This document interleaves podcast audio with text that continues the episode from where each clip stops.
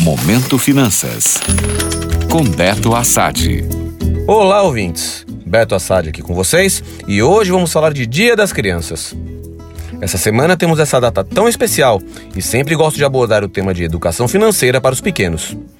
Isso porque esse ensinamento praticamente não existe nas escolas, sendo colocada essa responsabilidade quase que exclusivamente para os pais ou responsáveis e vejo no atual momento econômico uma ótima oportunidade para se abordar o assunto com as crianças.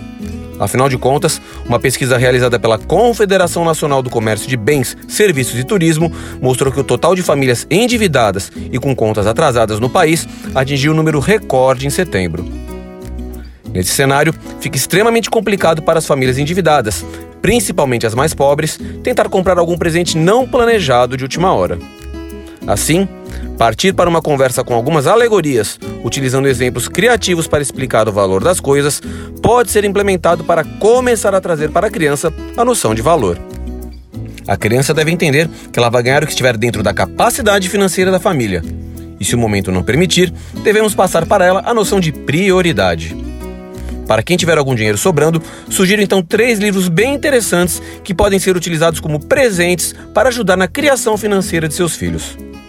O primeiro é o Almanac Maluquinho, Pra Que Dinheiro? Escrito pelo ilustríssimo Ziraldo e publicado pela editora Globinho.